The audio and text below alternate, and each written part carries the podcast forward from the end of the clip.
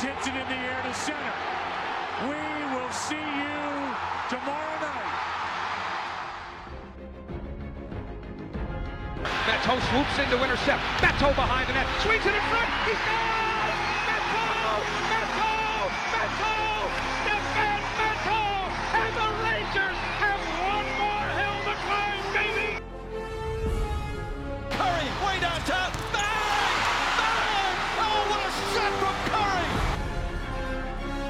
I'd like to take this chance to apologize to absolutely nobody. You believe in miracles? Yes! Welcome to the show. I am not your host, Ryan. Um, Ryan as you doesn't can tell, know how to Ryan is not a having it mute right now. Yeah, great, hot start, fellas. Uh, yeah, so the video decided to play again in my ears, and I wasn't unmuted. So, welcome back to the Agents of Field podcast. As Erik said, he is not your host. I am Ryan Lessman for episode number forty-six of the Agents of Field podcast. Do you want to jump in clean where I can edit it? let E- let Erik have his his moment of fame? Then this is all staying in. Perfect. Uh, I have three guests here. You've heard two of their voices returning for their second straight show. Mr. Bryan Lee and Mr. Erik Nybro.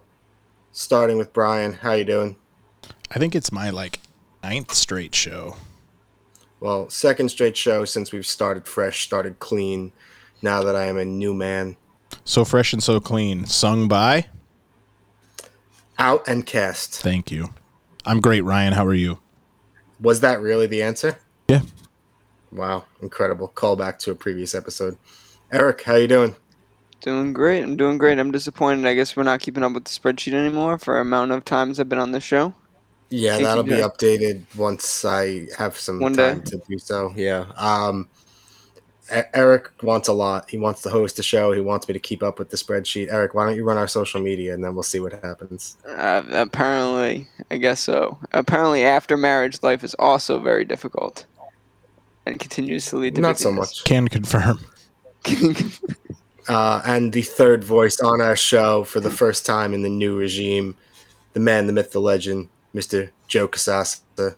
Joe, how are we? Yeah, I was I was staying quiet so as to build the suspense as to who the third guest might be. Where it looks like we're about three minutes uh, into the show now, so I don't know how in depth the analytics are, but you're gonna see a hockey stick one way or the other, just a massive drop in listenership right here, or it's gonna go way up. You know, I'm very polarizing. Uh, but yeah, I'm doing good. Um, enjoying my summer, and uh, you know, keeping keeping it chill. Is that a new Keeping microphone? it. It's not. It's the one I had. I'm just like um in a new chair actually, so I'm like seated a little bit further from my desk, and I'm just kind of like freehanding it with the mic. You're like one of those chicks from TikTok, just like I'm more like a YouTuber kind of who's like trying to have a low budget, casual, friendly, um, relatable vibe. look at us. a man of the people. So we're going to jump right into it. This is going to be our MLB trade deadline show. Uh, as of recording, we are recording on Tuesday, August 1st. The deadline has come and go at 6 p.m.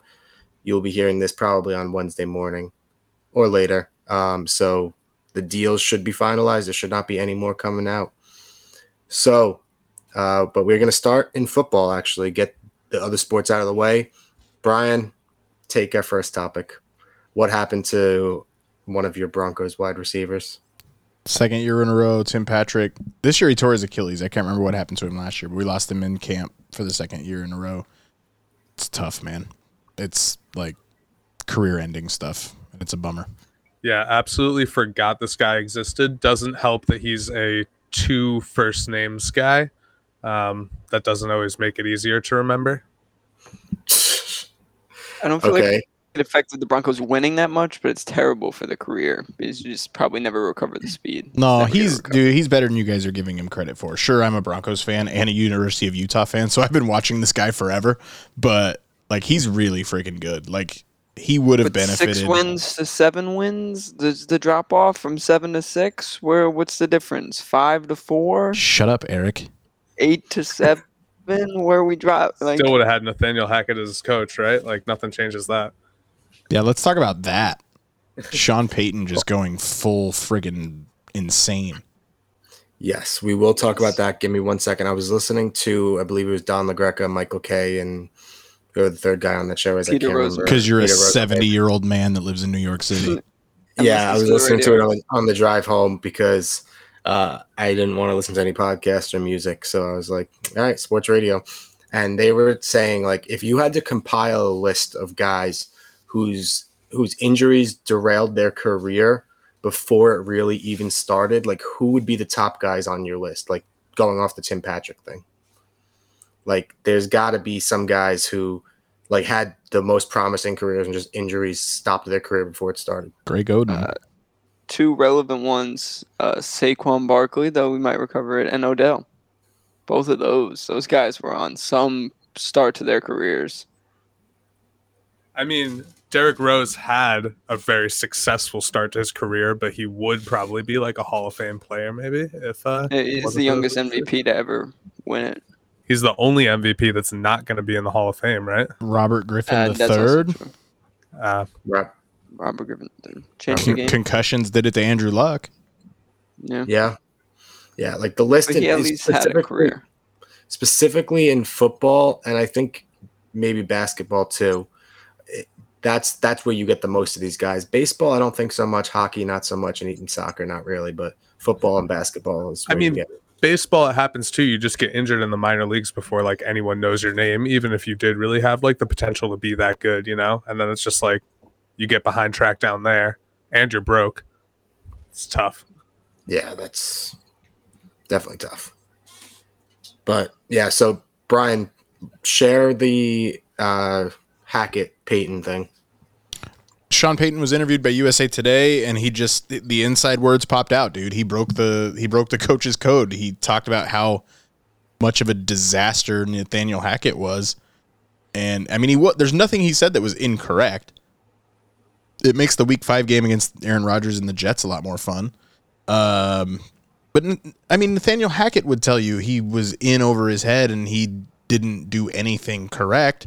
Look at week one, man. A minute and four seconds left, and they have the a 63 yard field goal, and he just lets the clock run down. Like the guy had no clue how to coach an NFL game.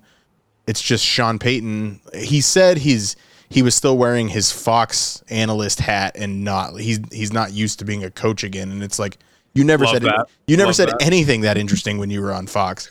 So like I, I mean, whatever. Again, he said something that most coaches don't, which is what makes it actually kind of fun, which is why I thought it was like a butt crack sports thing. Like I didn't think it was real. but that's like crazy. I mean, look at a guy like but Jeff Saturday, who's coaching the, the Colts, right? He came straight from the announcing booth, and he didn't start making comments like that. Where, like, I don't know, is Payton just like too old? Well, to, okay, but Jeff Saturday was also like three games, two games. Like and Jeff Saturday's he not that his kind of personality. So And Jeff and Jeff Saturday could have done that. And I mean, like, you know, that's that's your right. You gotta talk your smack sometimes. Well, and be he like- he I- was I mean, dealing with stuff he did say, like talking about the Raiders and how bad they were, and then he ended up having to play the Raiders in his first game. So, uh, I mean, it Yeah. happens. Like that's- Sean that's Payton, life is. Sean Payton said everything that we all wanted to say, and it's interesting to actually hear it in public. That's how you prove your legitimacy. You say that team is really bad. Their coach is doing a bad job, and then you go and beat them. And it's also his don't them, we know who you are. It's also his justification because they didn't really change their roster very much. So if like he's just simply stating, yeah, we're good enough to win, and they didn't win last year because that guy was a freaking disaster. So if they win this year, Sean Payton's right. and then he gets all the credit, and everyone is. If he oh, gets the credit and Russell Wilson doesn't, I'm good, man. He stopped Russell Wilson from saying "Let's ride," so victory won on the season already. I'm giving oh, Sierra the credit. There is there is very few things I enjoy more than Ryan Tannehill and Russell Wilson slander hour every time this podcast goes on. Oh, me It and is you awesome. love the slander on Ryan Tannehill, bro. Malik Willis, Malik Willis is apparently going to be the Week One starter. They're saying. I want Will Levis to play at some point, but they're saying Malik Willis is way better than he was last year. Like Tennessee's Why did DeAndre Hopkins go to Tennessee? I don't understand it at all. I was gonna bring that up, but Did then I you was just see the gonna, like, I stat we were that just make until- argument. Go ahead, Erik. Go ahead. I was just gonna say I was gonna bring it up too, but I just feel like it's just like it was the only team that gave him money. Like I thought that's kind of the end of the conversation with DeAndre. it went against everything he said he wanted in a Right. team. Which didn't make any sense either. They came out with all the reports saying he wants a winner, he wants a good quarterback, and then he goes and signs up with Ryan Tannehill. Ryan, I know what you're about to say, and it was my trivia question, so let's just do it now. All right. Dread it, run from it. Destiny arrives all answer. the same. Um. I will omit myself from this. Okay. So before DeAndre Hopkins joined the roster in Tennessee, who had the most playoff career catches on their team for touchdowns? This is going to be a shining example of me not knowing Tennessee Titans history. Jeez, it's tough. I will, I will give Um, you 10 seconds. On the current active roster, not in franchise history. On Is Anthony oh, Berkshire still floating around? Does he magically have one? The correct Uh, answer, Ryan. Mike Vrabel, the head coach. That is correct. Is ev- everyone has zero? Is that the No. Mike Vrabel had like 16 or something like that. But yes, Mike Vrabel was the leader until Deon- DeAndre Hopkins showed up, which is laugh out loud funny because Mike Vrabel was a friggin' linebacker. It's unbelievable. There's not a lot of uh, guys in that locker room right now that could play wide receiver besides Hopkins, which I'm still not 100% sure if he's washed or not. I wonder if they if they only had a guy like I don't know who am I thinking AJ Brown comp maybe that would have been nice. Yeah, that'd be crazy. How could they get one of those guys? I mean, like, wh- why is why did I'm not even convinced that he's actually there. That he didn't hire a stunt double to just go play. like, Well, that's what I wouldn't be surprised if Like he just Jose took the money and then he'll figure it out later. Like he magically just ends up on whatever NFC team is doing well by week seven, At least he didn't go to the Chiefs. true. or that he could just go to the Chiefs. The Chiefs are going to need a wide receiver at some point. Kadarius There's no way this crew of people. right? Your Yeah, he's already Toney, here. Kadarius Toney and uh, Skyy Moore and uh, Justyn Ross aren't going to be the solutions there. They are the solutions because of that guy they have at quarterback. But I think Toney's hurt. Yeah, Toney's already hurt. Toney's another guy. He's only in year one, so we can't say the injuries. But when he actually plays football, he's really, really good.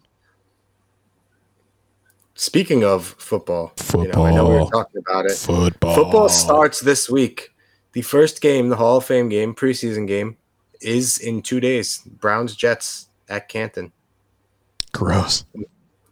Yeah, Browns Jets like that is reserved in my brain for Thursday night week 3. Like this is way too soon. Or the first preseason game works too. But but that's it's very exciting. Football is rapidly approaching. As we said, we have our first game. Um, Football One of the starts things- this month. College football Yes. starts in August. It is August, boys. I'm excited. Yes. One other thing I want to talk about uh, that I forgot to put on the notes was Justin Taylor. He has some Jonathan crap- Taylor? Jonathan Taylor. Okay, Yes. Gee, I'm thinking of like six different people right now. Um, Jonathan Taylor has some weird things going on with the Colts right now. Jimmy Irsay is calling him out in the media. He's got a back injury. He doesn't have a back injury. They're going to put him on the non-football injury list. He wants a trade. Okay, so so this is the this is the timeline of events. He everybody's mad about running backs. I don't want we've talked enough about running backs if you listen to any sports radio whatsoever. Um, but he requests a trade. Jim Irsay comes out and says the NFL's not going to remember me. The NFL's not or like history's not going to remember me. It's not going to remember Jonathan Taylor. It's not going to remember anybody. I would beg to differ because I will remember Jim Irsay and his briefcase of drugs till I die. Um, but then Jonathan Taylor doesn't want to report to camp, requests the trade, then says his back is hurt. Then they say, okay, you were injured in a non football activity. We can put you on the non football injury list, which means they could pay him technically nothing. And then he's saying his back never hurt, that he never said that. And now he's reporting and he doesn't really have a choice. but he wants to get traded. So it's a disaster. Uh, I saw a meme that was Bradley Cooper from The Hangover and Jonathan Taylor talking to his agent saying we effed up. Um, that's kind of what it feels like. So, Joe, do you what do you have to say about Jonathan Taylor? Um, I mean, yeah, overall, it's like the story with running backs, as we say. Um, I I think he's being a drama queen, quite frankly. Like what Jim said was basically true in my opinion, although you you raised a good point about that incident. uh, but uh, yeah, I mean, like I don't know. Of course, everyone's gonna actually be remembered because there's like a finite amount of people in the sport, and there's always gonna be Because the immaculate studying. grid is going to live forever. exactly. But you know, but like I, I don't know. It's you're not that important, dude. Like just because someone came out and said it, it's not like they just. It's not like Jim just went out and said Jonathan Taylor's not important. He said we're all uh we're all inconsequential in the grand scheme of things. Like King nihilist. What's wrong with that? Um, so Jonathan Taylor just kind of needs to get over it if he wants to be a football player and start playing some football. Erik, A good football. trade deadline. Yo, go ahead. Mid- Midway through this, midway through the season, Erik, trade deadline. Where is Jonathan Taylor playing? Um, I'm gonna still say he's a Colt because who wants to trade for running backs at this point? Because they- it comes with the extension. It has to come with the extension, or else they're just gonna be unhappy and then want to be moved somewhere else. So the only way it happens if the Colts are 0 and 6 and they are absolutely terrible, and then maybe he'll be like, okay, send me to Philly. They don't have any running backs right now. Send me to Philly. That would be the only way. Jonathan Taylor on Philly would be fun. It would be. That'd be interesting. Okay. Um, let's move on from football to go on to the NBA. We are going to start Joe as a man living in the city of the guy who just signed a supermax deal. I want you to start talking about this. Dude, Jaylen Brown, 304 million for five years. Oh my god. Oh my god! That's all I can say. I this is coming from a New York Yankees fan. What are they doing of, over in the front office? This guy's terrible. I, everyone in this city hates this man. I swear to God, I can't. You can't hear about this man's name in conversation. You know, since the playoffs, without someone within a rock's throw of a distance saying, "I hate Jaylen Brown," but actually worse language than that. Uh, he, he's not a very good basketball player in my and this city's opinion. He cannot dribble to the left. Uh, It's just like it, it's it's crazy. He's supposed to be like the number two guy behind Tatum, and we all feel like we just watched him suck for like a month straight in the playoffs, and and they signed this dude to the supermax and uh, and send off Marcus Smart for Porzingis. Now, it's not that I particularly hate that move, but if we're talking about someone that's got heart in the team, I, I don't know. Jaylen Brown just seems like he's constantly checked out and he doesn't perform well on the court. And the fact of the matter is, you had him however many years and he's never gotten the job done in the capacity that he should have. He's just an excuses guy. I'm, I'm going off right now, but I, rem- I really remember that one interview where he's talking to a lady and she goes, she goes, how many rings you got by like 28? And he's like seven.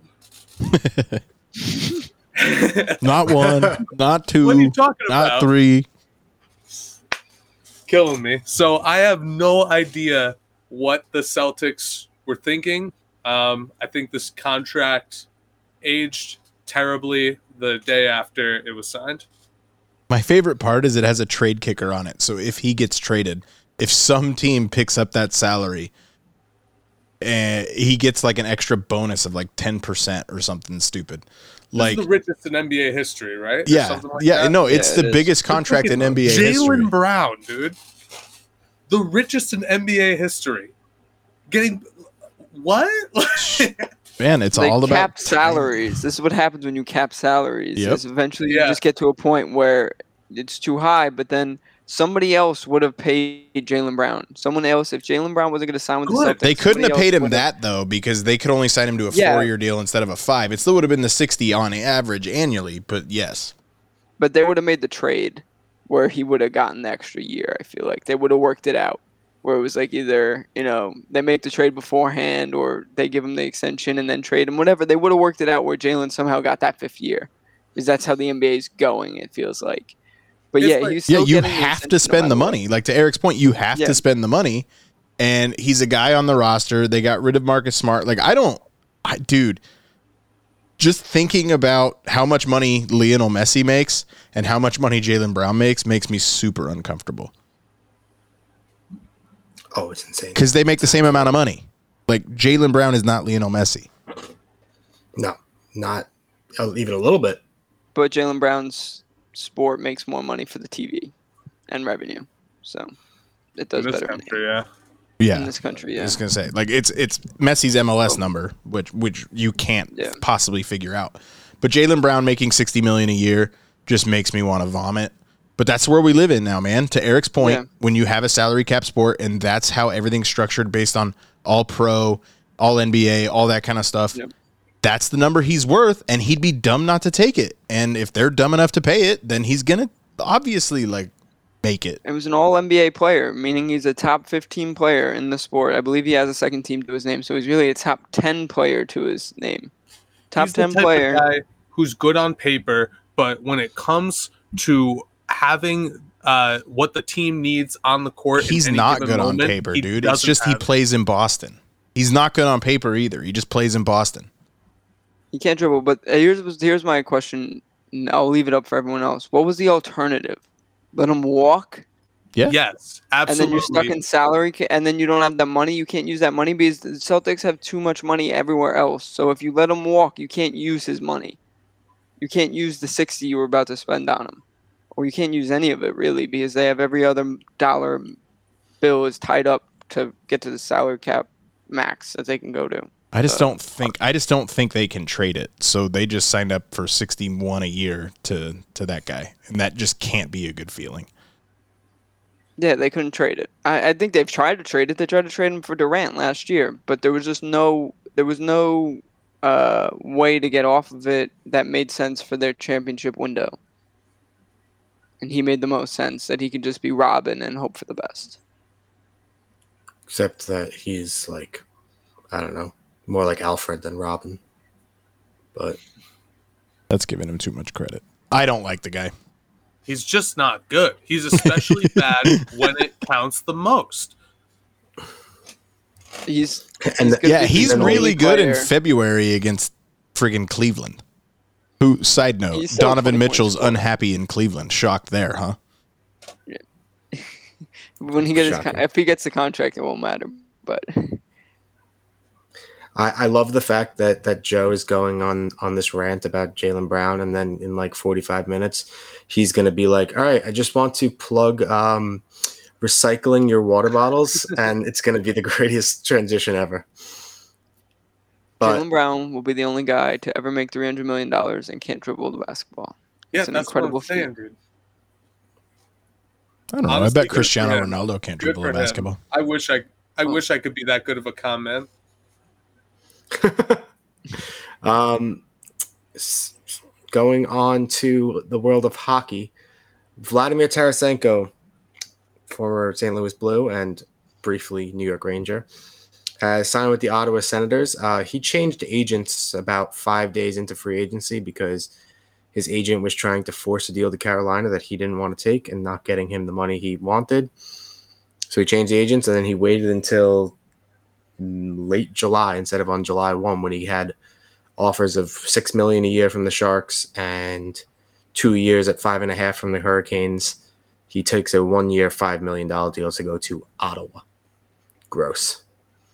Not thrilled with that. I was hoping the Rangers were going to find a way to move Barclay Goodrow and give him that money, but alas, not possible. Was he good for the Rangers? He wasn't spectacular. He wasn't 40 goal scorer, Vladimir Tarasenko, but he fit nicely on a line with uh, Kreider and Zibanejad.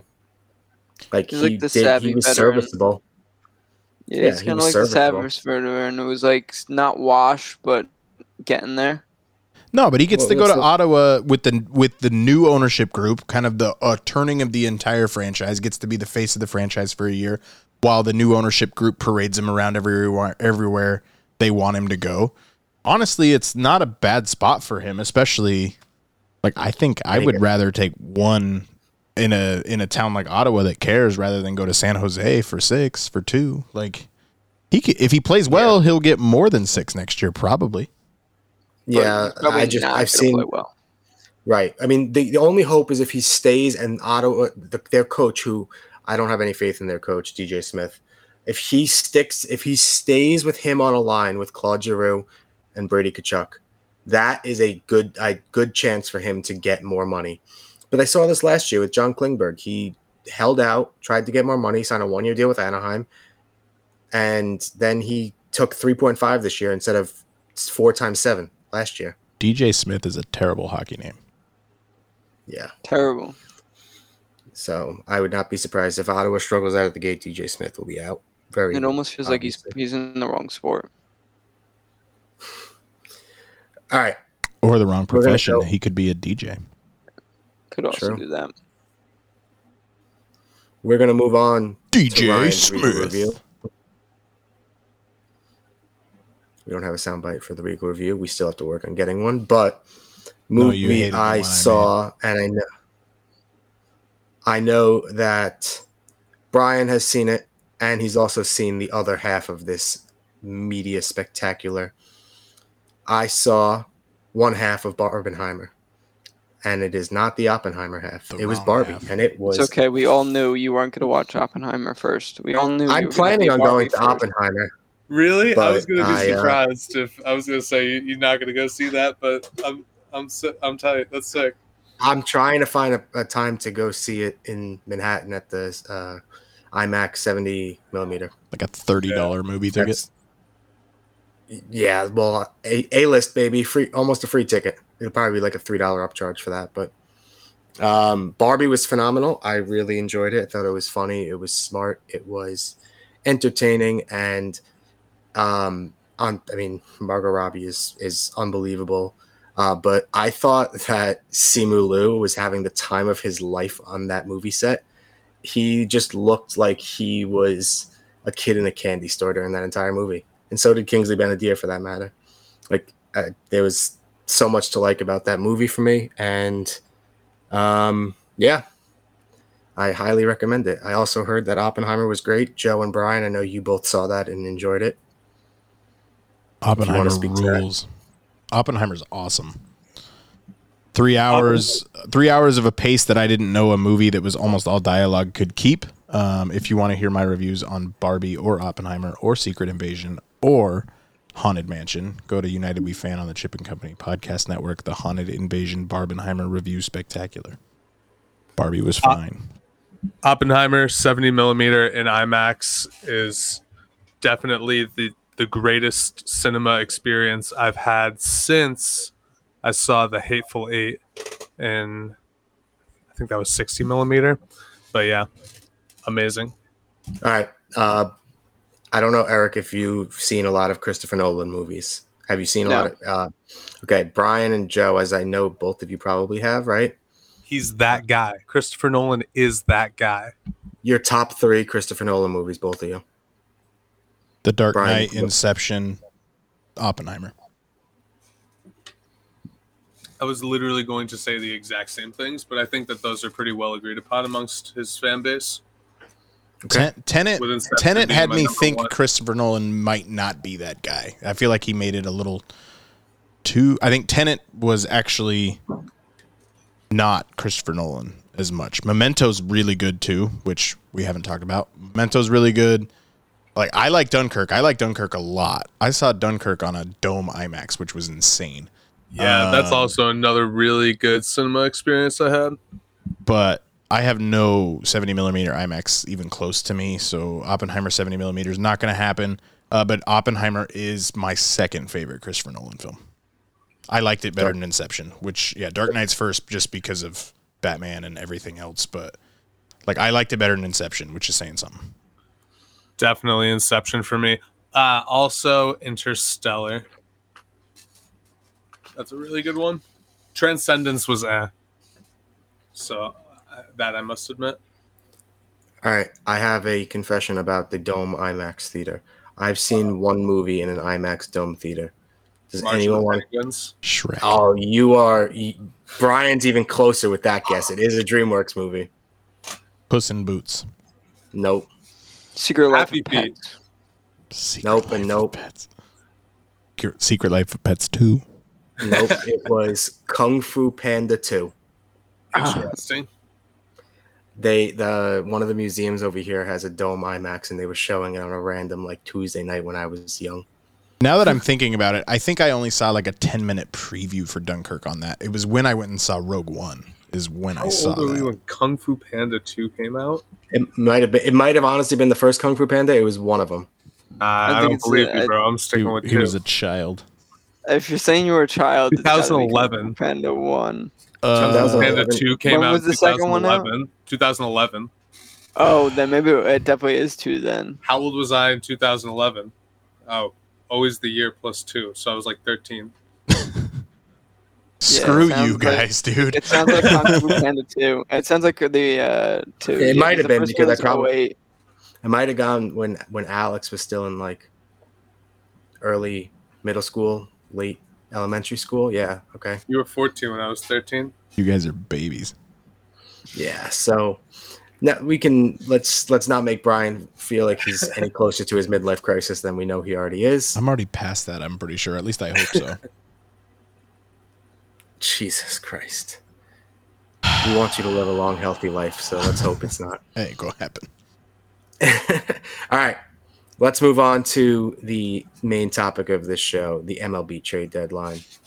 It's been a uh, a wild one. I mean, some teams that should not be buying are buying. Some teams that should. I want to yell at Vlatko and how bad the U.S. women's national team is playing.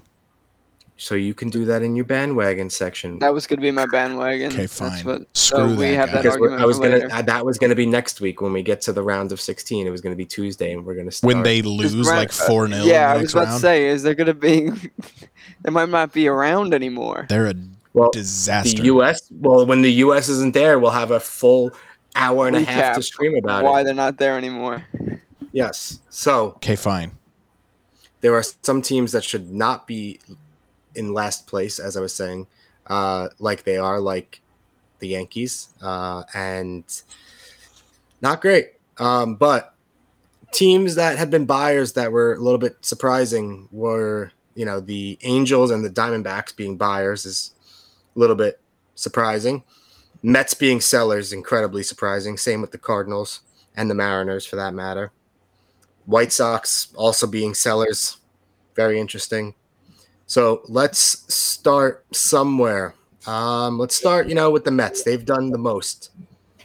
Joe, I what do you feel got? much less surprised than you. I feel like Yeah. I, I, I mean, reading through the tea leaves a month ago, we knew the Mets were going to be sellers. you knew the Mets were going to sell. You knew the Angels were going to buy because what Artie Artie Moreno's his name. That that dude doesn't want to be the guy that traded Shohei Ohtani. I don't blame him. And you got him. You might as well try as the best you can, right? So Yeah, Ryan, you've got them in the limbo category. I would absolutely put the Angels as buyers. Like keeping Ohtani was enough of a buy. Diamondbacks Right. are having like their best season of like uh, recent memory, right? Or am I wrong? Yeah. Well, I guess I guess Right. compared to the beginning of the season, right? When the season started, you were expecting the Mets to be buyers at this point. You're expecting the Yankees to be buyers. You're expecting the Angels to be in limbo, and not that they aren't. They're not in limbo right now, but in a sense they are because they're doing all these things to try to keep Ohtani, and who knows if it's actually going to work. Oh, I don't. I think they already know they're not going to be able to keep. Not gonna him. work. But to what Joe said, like you just can't be the guy that that traded Ohtani. So and you come out and say, "Hey, we're keeping him." He throws a complete game one hitter, and then in the game two of the doubleheader, hits two home runs. The guy's a friggin' freak of nature. I mean, you got to keep him just to sell the tickets. Correct. Like, if nothing else, you know.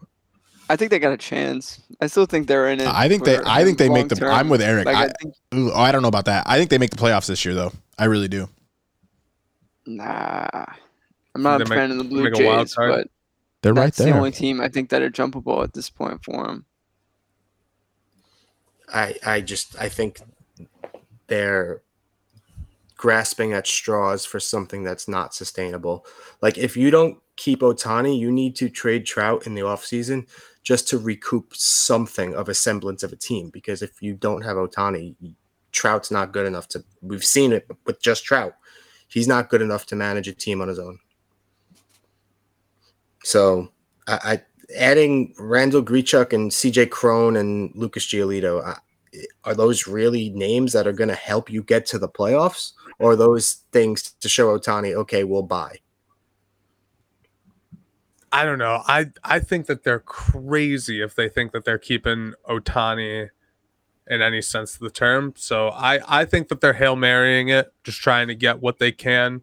Like Randall Grichuk, no, he's not a name that really moves the pen, even since he was on the Blue Jays, I think. But like he's been hitting decent this year. Uh, Altitude. I get what they're doing. Yeah, yeah. Yeah, Mile High when Club. Grichuk's hot, he's hot. Like he's hot right now. CJ Cron's good too, and. CJ Cron, like you're Yeah, renting him. It's a, s- it's. I mean, CJ Cron's good. Like the the Rockies moving on from those two dudes was a little bit depressing, but it also is They the- should have also moved on from Cron like two years ago when he was also fair. hitting a little better than this. Also Uh, fair. But yes, like I, I mean, I think the Angels made as good a moves that they could. I, I don't think it's going to be enough to keep Ohtani though. Well, I think on the Grichuk thing, it's like, would you rather play Randall Grichuk or you rather play Trey Cabbage? Like, you rather play Grichuk, and that's the point of it. And obviously, Ward broke his whole, like nose or face or whatever the hell happened to him, so he's out for the year. So If Cabbage was even point, decent, they could sell like a Cabbage Patch doll like section Yeah, in the stadium, not. and he you know sucks. bad, you know bad Trey Cabbage is, is that their farm system's extremely bad, and he's like thirtieth on the list. Like that's how bad that guy is. I didn't even know. Um, I, I I know a lot of like not a lot. I know a decent amount of random players in all sports, and I didn't even know there was a dude named Cabbage. No, he's That's very random. He's very, very deep. Like he's like one percent in uh in Immaculate immaculate, grid, 0.01. and the only way you, you there's no even way to get him. There- There's no possibility. How about the Marlins being buyers though? Like getting Robertson is kind of a surprise. Like the Marlins are fairly decent, which is kind of They're in fun. they're in a I playoff. mean, they have spot still, right? Arraez. Like Yeah. Yeah. you gotta you gotta build around that guy if you got him. Does he hit 400 on the season?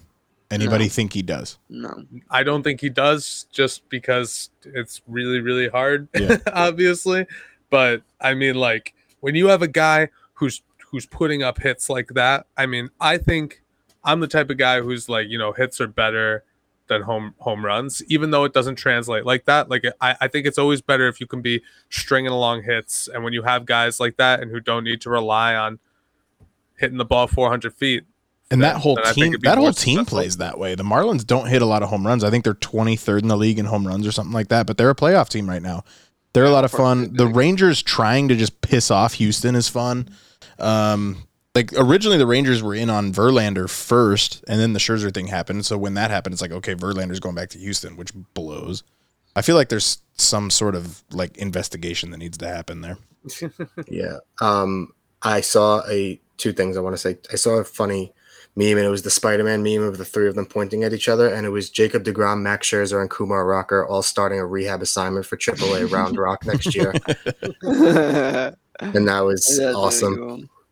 And then Josh Bell is getting passed around like like nobody's business. I mean, he's he's got to be this like era's Edwin Jackson, and Edwin Jackson was this era's Edwin Jackson.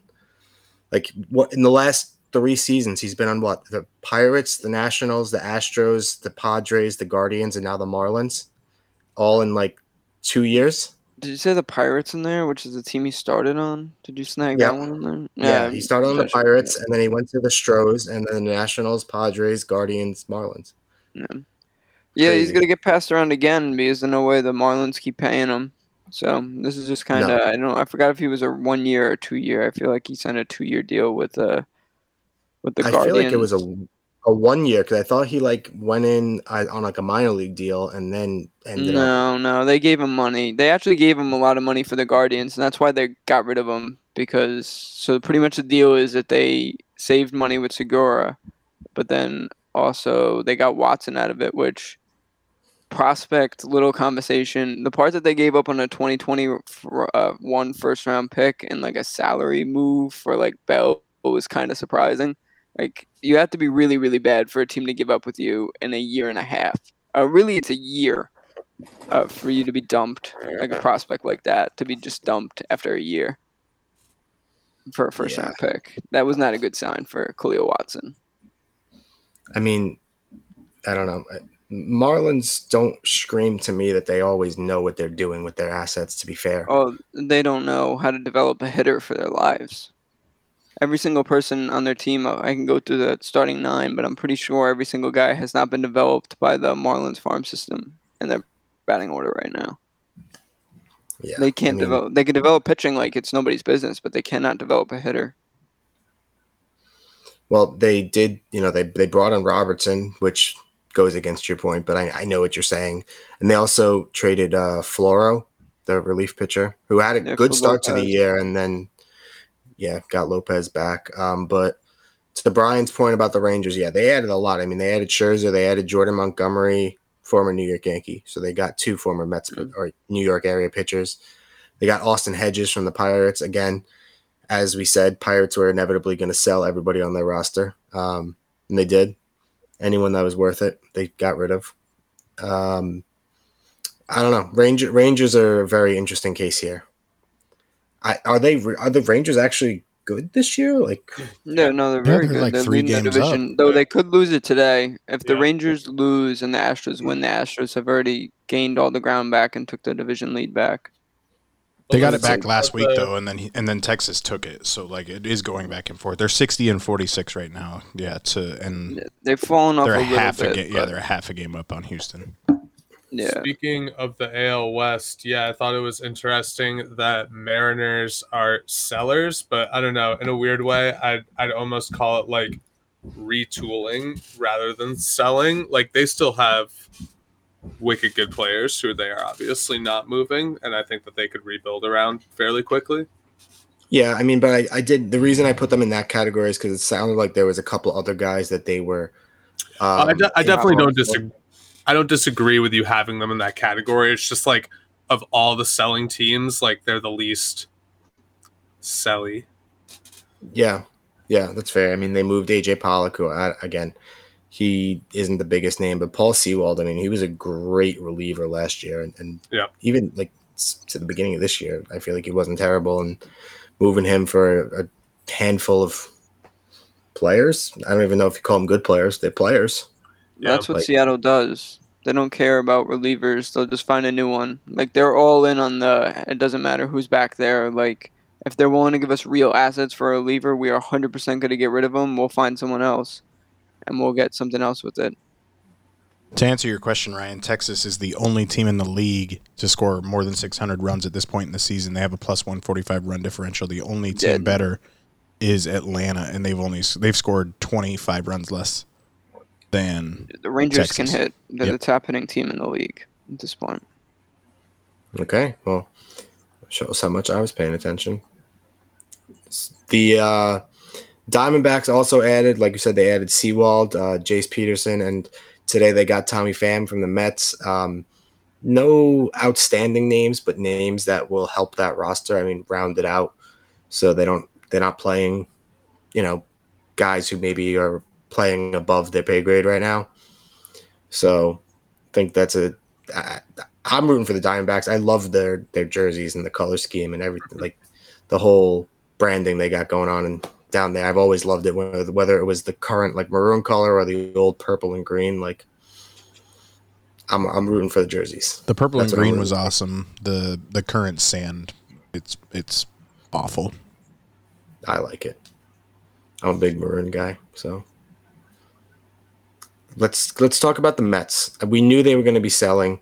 They moved a lot of pieces. We talked about Verlander and Scherzer and Robertson, and obviously talked about Pham. But like all of these pieces together, and for Steve Cohen to come out and say that we're not we're trying to just retool for next year. Trading guys with term is not retooling. This is selling and trying to get some assets that will help you in 25 26 27 like that's that's kind of outwardly lying to the fan base when everyone sees right through it yeah, they could have.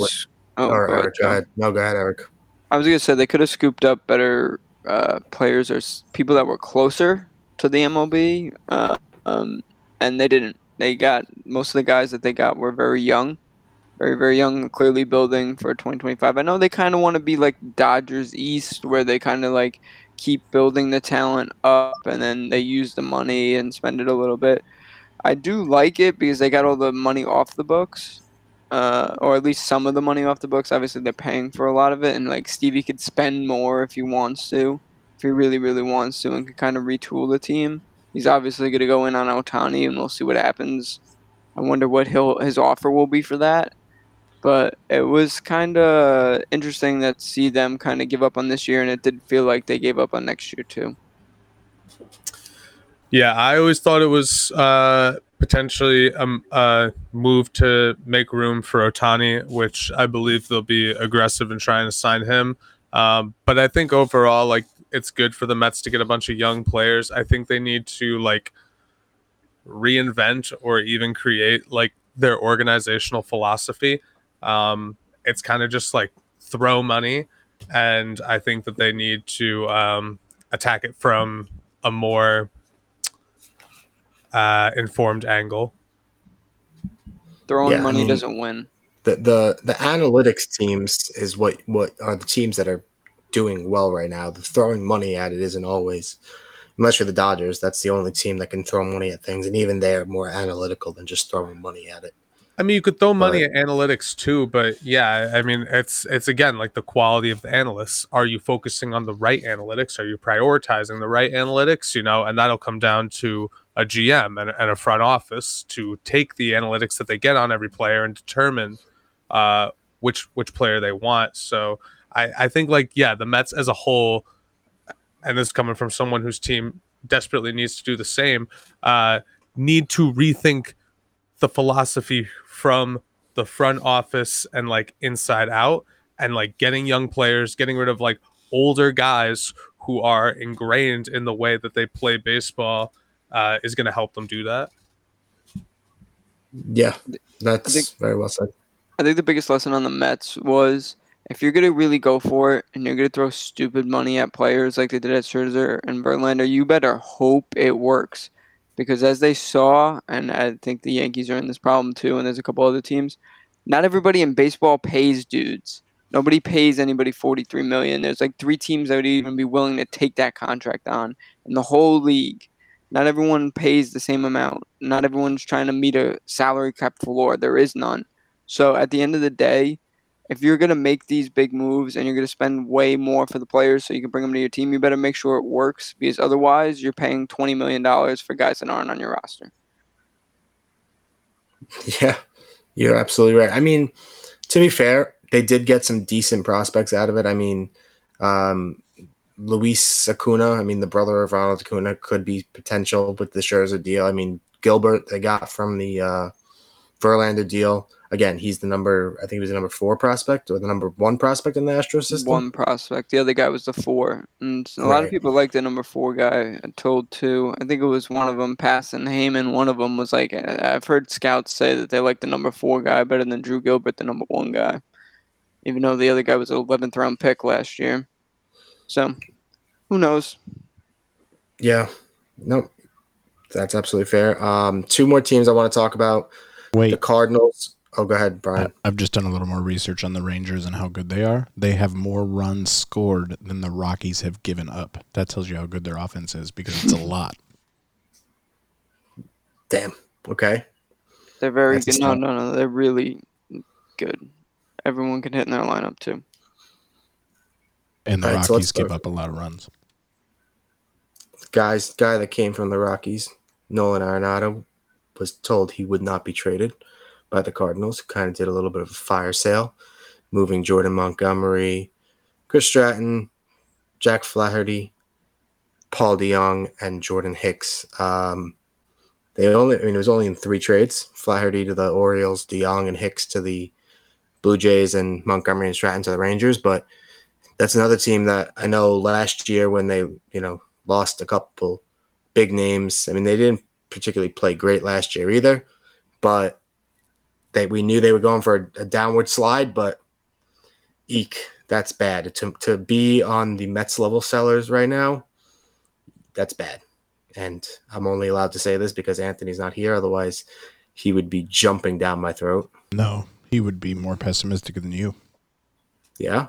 Oh yeah. Uh, That's- yeah. I mean, they if they had traded Arenado, it would it would have prevented any big guys from signing a deal with them for a little bit because he just signed on with them. I I had read that he was going to the Dodgers, and I was very scared. Um, it doesn't make any sense. Like St. Louis just needs to pack it in at this point. They're not catching up, so you might as well just. I mean, they got good value back, and the Card they're the Cardinals, dude. They'll be down for like a year or two, and then they'll be fine.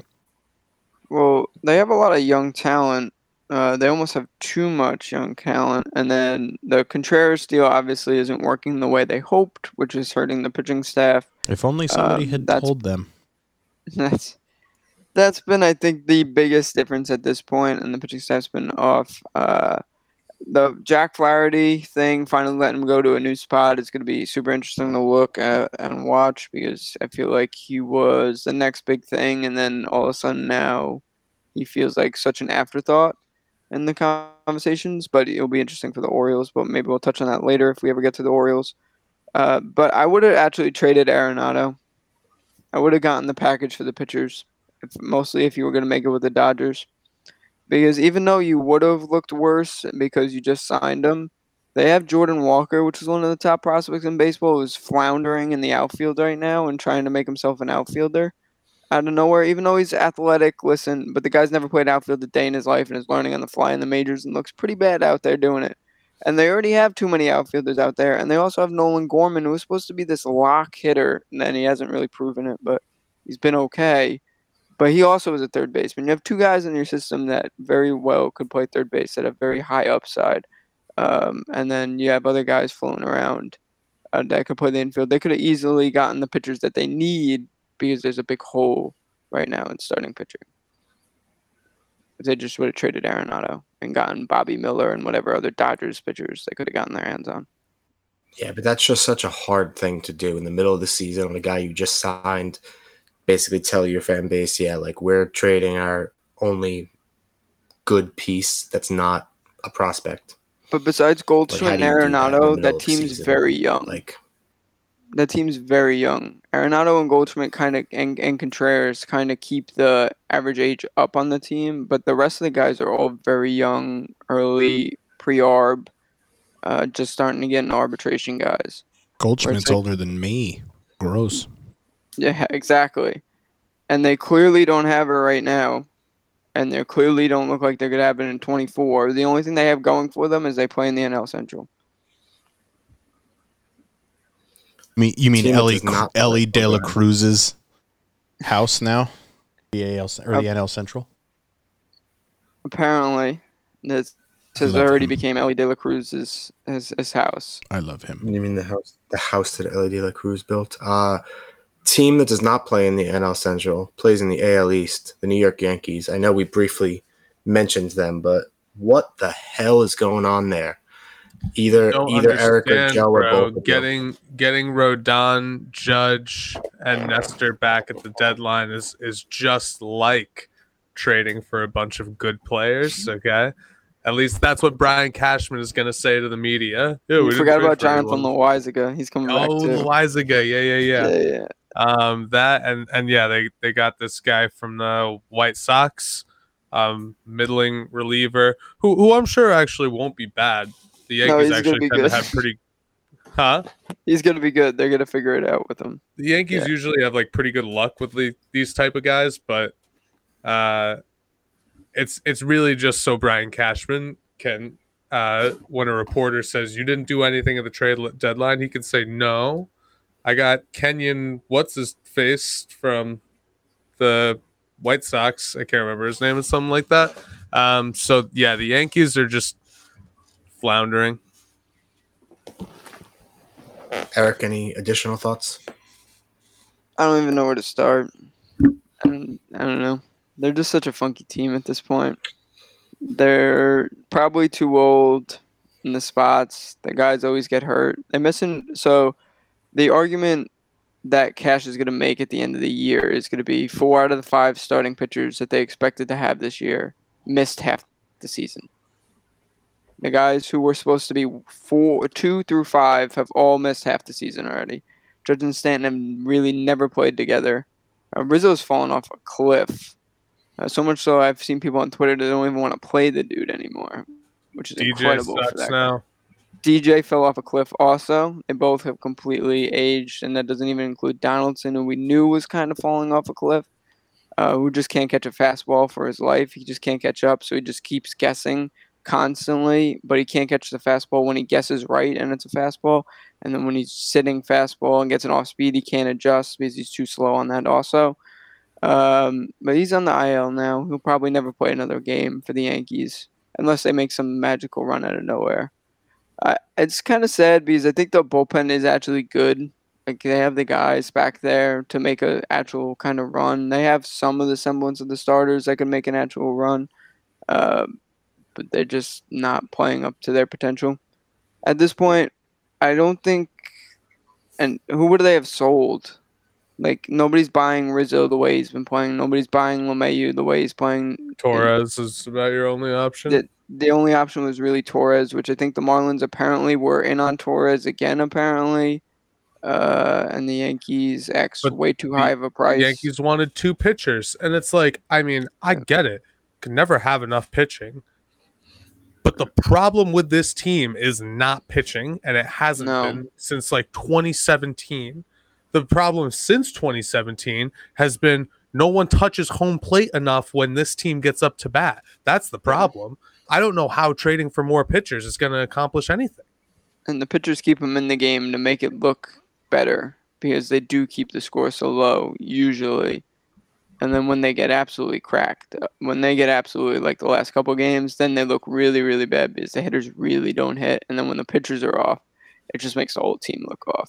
it's like Brian Cashman has convinced himself if you get to inning 13 and the score is still 0-0 then the Yankees just win. But that's obviously not how it works and like that's what it feels like when when the only time the team has a chance to win when the other team has scored 0 runs through Or like the one. 7th inning. Or two. Yeah, the team is clearly built around we're going to try to win every game four to two. But that's the problem is they can't score four most of the time. Right now. And when they do score four, the other teams are scoring 12.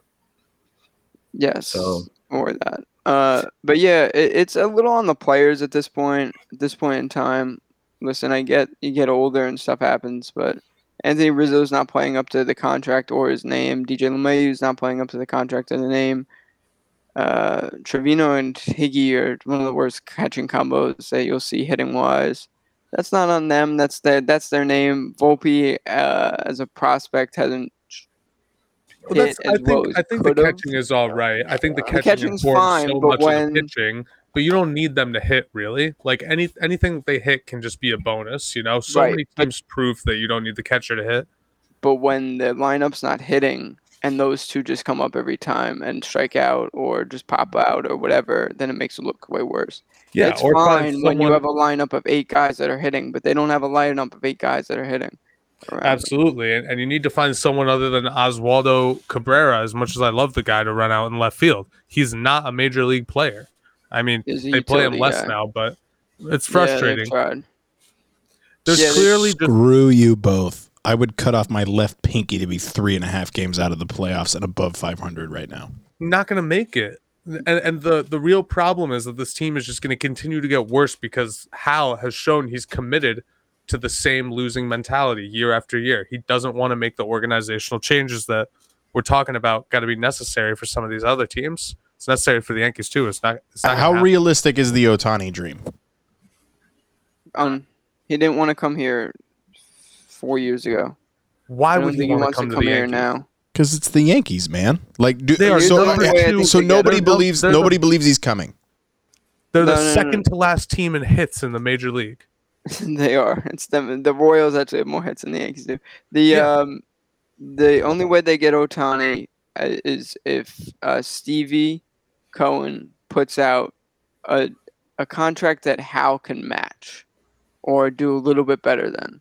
And he's like, I can't let this guy become a Met, or else He I'm can't. be in really Yeah, he bad doesn't shape." go to New York and not go to the Yankees, right? Like, it's either No, Dodgers or Yankees. Could. I think he think could he if could. Hal just doesn't open the wallet. Like I, I think it's very possible. But Ohtani, I don't think wants the East Coast to begin with. I think that's the whole problem with the Ohtani trade and why he hasn't been traded yet, is because there's not a trade partner really for him that much besides the Dodgers. Because I don't think he wants to go to the East Coast. I don't think he wants the Midwest. I don't think he wants the East Coast. He doesn't want any of it. He didn't want to be a Yankee when he originally signed because he didn't want the East Coast. Now, four years later, he's all of a sudden going to want it. I don't think that man wants the East Coast. So it's only really those five teams, the or how many teams? A couple in California, not including the A's and the Mariners. So that's five, right? So oh, you took it out of my mouth. I was gonna say four. Shohei, Shohei Ohtani to the A's. Done. Yeah, obviously that's not happening. But It- man, else, it feels so- like the Giants could like sneak in there and yeah, Shohei. it, that's who I think is going to end up probably getting him in the end because they have the money because they didn't spend it on Aaron Judge, and uh, he's not going to want to be a Dodger. I don't think he'll flip jerseys like that. So that's why I think it probably will be them. It's either that or Seattle, but I don't. I think he's a little afraid of uh, Ichiro's shadow over there. But yeah, I feel like I mean, the do that. Yankees. The Yankees ultimately have a winning record, and they're three and a half out of the playoffs, dude. Like, that's the incredible thing, and that's the thing you have to look at, and that's the argument I've kind of made is that uh, as much as the things have gone wrong with this Yeah, I don't team, there's still three games over 500. But it does look like the now obviously bad funk here. They're playing the Rays Astros next next week. They could be under 500 by week's end, and it could be the beginning of the end of this thing where it just all goes downhill and starts unraveling. They might not be under 500 for much longer the way they're playing baseball. Uh, they're just completely look lost against the Rays the last two days. Um, and the Orioles they looked really tough against too. So the Orioles are friggin' good, man. the Orioles are really good though. I came on here and I said that the Orioles were going to take that division lead, and I was right so far. The Orioles, Uh, the, the Orioles, Orioles are are good. the Orioles good. are scary. There's yeah, the um, they have a lot of talent, a lot of talent, and they have more to come too. They obviously got the uh, Astros, one of the Astros guys from the uh, the golden years, there we'll call him, has done a really nice job rebuilding that team and rebuilding that farm system. That's yeah. The Astros. I mean, the Orioles are very, very good this year. It's a little bit surprising that they are as good as they are. You know, like being at top of the division, but it's uh, it's good to see. I mean, I know it sucks for the Yankees, but like, it's nice when the teams that are in the bottom aren't perpetually in the bottom. They actually are good for once. It's good Oh, for the parity of the sport. they did what Joe's been calling for. They made organizational changes and brought in the guy from the Astros who was second in charge or whatever, and he wiped the whole system out. He brought in his guys, brought in plenty of his guys, and he rebuilt the whole thing from scratch. He sucked for a bunch of years, a couple years there. He made all the right picks for the most part. It looks like uh, they rebuilt that thing real quick. They're everything that they've done has worked and they have a scary future. They're what the Jays kind of should have been. It seems like the Jays they thought they had those generational guys, and it seemed like oh Bichette, Vlad, this team is going to be great for forever. It really feels like Baltimore is actually might be building that instead. Fair enough. We will end the trade deadline talk with that message that Baltimore is the new Toronto. Crazy. Um, let's move on to the final segment, our Bruce Banner's bandwagon. I know it's crazy. Either it's all a joke or none of it is. Best of both worlds. Oh, out! Listen to your mom. Joe, you are starting us off with the bandwagons this week. All right. So, um, as we talked about, uh, football is coming up. With that, I will be jumping on the Houston Texans bandwagon. Not exactly the team, but actually the PR department. Um, a NFL reporter, looks like his name is John McClain, uh, tweeted about how it would be nice Welcome to the party, Or- pal. tweeted how it would be nice for the reporters to have access to an air conditioned tent on the field, much like the owner does. The Houston Texans PR department responded with a picture of the air conditioned tent provided for press reporters. uh, on the very same comment, which must have been quite embarrassing for him. But they showed up with the receipts. I'm jumping on their bandwagon. Bandwagon, I'm jumping off. Wait, Ryan, do you know why I said welcome to the party, pal, when he said the reporter was John McClane? Die Hard. Thank you. Continue. Um, bandwagon, I'm jumping off is the Lizzo bandwagon. Ooh. Yes, that Lizzo, unfortunately, is being sued for um, uh, what, what's the body shaming, which is quite surprising based on her career and image. How do you be Yeah, there's a little bit that? more to that whole There- there's- story. uh, we're, we're keeping it to, to just, you know. I want to sue Lizzo for being on The Mandalorian because she was terrible. Yeah. Um, not a great look with what's going on. Not going to get into the full details, but damn, if this is uh, accurate, not sure how much longer her career is going to go. I Don't want to be on the Lizzo bandwagon right now. I have no idea what you're talking about. We will. Yeah. Uh, Erik. Oof. Uh, I've been sitting here for a while trying to figure out what I was gonna hop on. I'm still not really sure, so I'll just say I'm hopping off the U.S. Women's National Team. Uh, I didn't even. I, I, they're just not even playing that well. I could tell. I gotta be honest. I didn't stay up for the 3 a.m. game because I knew that it was gonna be something ugly like that, and they were somehow gonna go through. Um, kind of agree with Carli Lloyd's comments that she had. If you've seen her outburst, they feel a little entitled for a team that it's the World Cup, but hopefully they wake up. You know what I said? At this point, the only thing positive is you know you're not going 8 0 in a World Cup or 7 0, whatever it takes. 7 0? 7 0. Uh, you know you're not going to go 7 0. So good to get the losses out of the way when it uh, doesn't eliminate you from a tournament. The losses Uh, weren't even losses. So, I mean, they still Yeah, haven't technically lost. Yeah, they still haven't technically lost. Uh, I, listen, I love the sport of soccer. I, a draw just feels like a loss to me. It just no, no, no. I wasn't just- throwing shade. I was just saying Yeah, they yeah, haven't yeah. lost yet, but they are going to. yeah, to. right. Yes, technically they have not lost. And then uh, I'll hop on. Um, let's see. You know what? I'm hopping on the Braves bandwagon. I'm feeling their vibe that they got this year. They didn't do much on the on the trade deadline. I think they they uh, I heard their GM's interview uh, on TV today. He's he's doing the Brian Cashman of we have injuries and we're gonna see guys are gonna come back for us. But uh, give me the Braves. They didn't need anybody. They already have the best record in the league. Yeah, They're They really freaking good. they did not need anybody. Uh, I want to be able to talk about the U.S. women's national team like I would the U.S. men's national team. I want to talk about how bad they are and people not think I'm picking on anybody except Megan Rapinoe. Because you add her to that roster for her veteran leadership, and she has shown absolutely none of it. There was no reason she should have been on that roster if you're not even going to use the roster in the way you should have used the roster. Vlatko is in over his head. This team is a disaster, and I understand if Sauerbrunn was healthy and everybody else, they probably wouldn't be in this position. But the simple fact is, you took the 22 best players available to you. Incorrect. You took 21 of the 22 best players available to you because she just hasn't done anything, man. It, I think it's a matter of just not being able to keep up. I don't. Th- I don't think it has anything to do with her veteran leadership or her like value to the team or as a person. Like I think it's just her, her body is not able to keep up with the game. No, I agree. But we knew that before the roster was chosen. So why keep her? Because her veteran leadership is adding absolutely nothing. No, you're right. I, I, She has a great Nike commercial. Oh, she has a Nike commercial of 30 seconds to 45 seconds singing a song about Megan Rapinoe.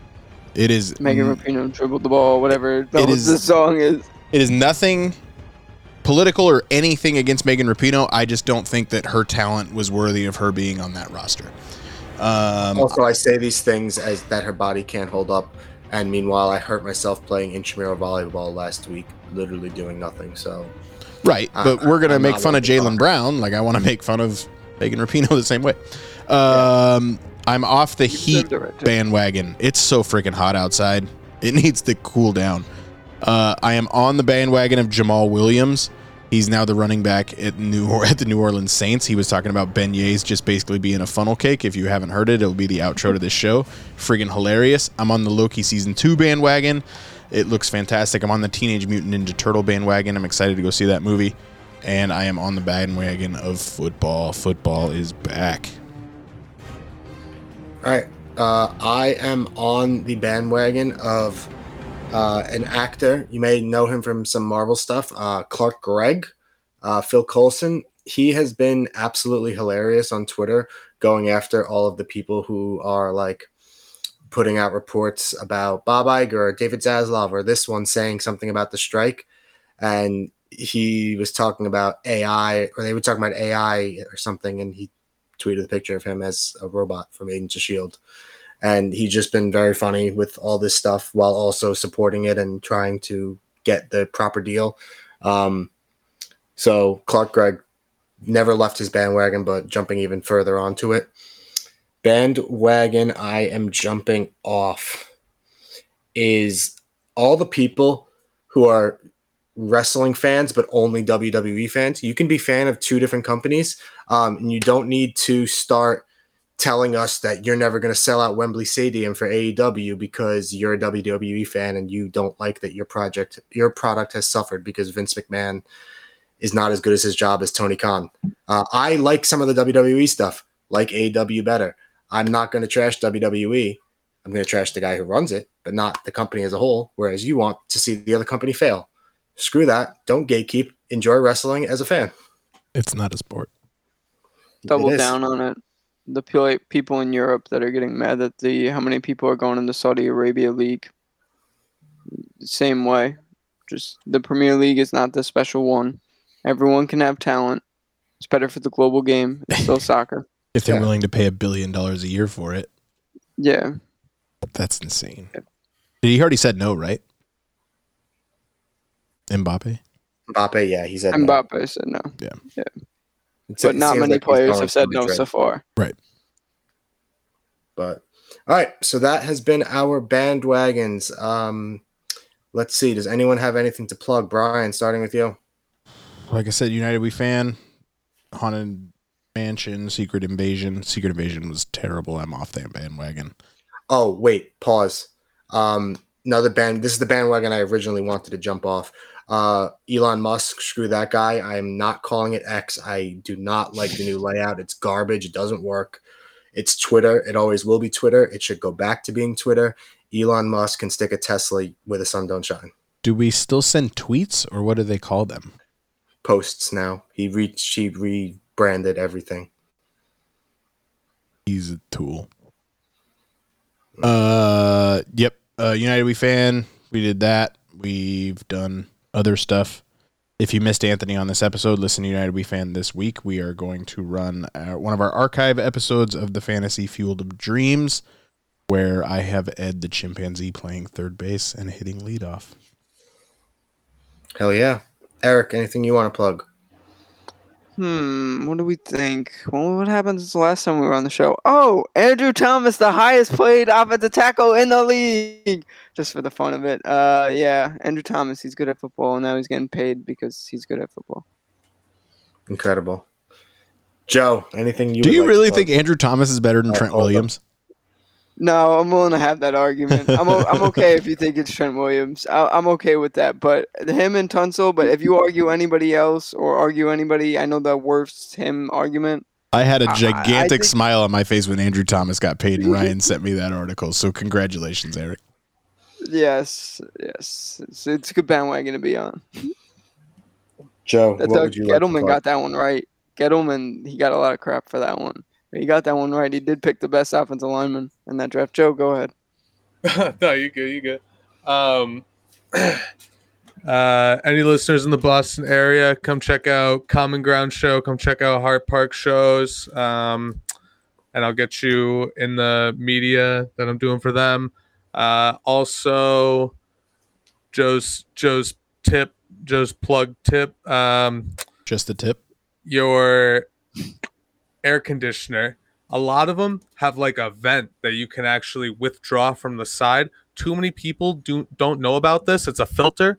Uh, you're going to want to take that out and clean it sometimes because it'll um, build up will occur and you don't want to breathe all that in. So uh, check out each side left and right of your air conditioner. Make sure there's uh, not a pull out filter. If there is pull it out pull it out clean it because I'm I'm sure that you haven't. Just the tip and pull it out all within like 15 Just seconds. pull out the tip. Yep. phenomenal. I love that. Um, all right, follow us on Instagram and TikTok and Twitter at Agents of Field Podcast. Or We're on Agents TikTok. How many TikTok videos do we have? Three. Awesome. More I've been saying zero. it all along. You must you must disassociate at the end of the show. I do. He does. Rate, review, subscribe wherever you listen to your podcast: Spotify, Apple Music, Pocket Casts, Amazon Podcasts. If that's a thing, I don't really know. We only have Um, two, but I did already follow it, so I guess I did know this information.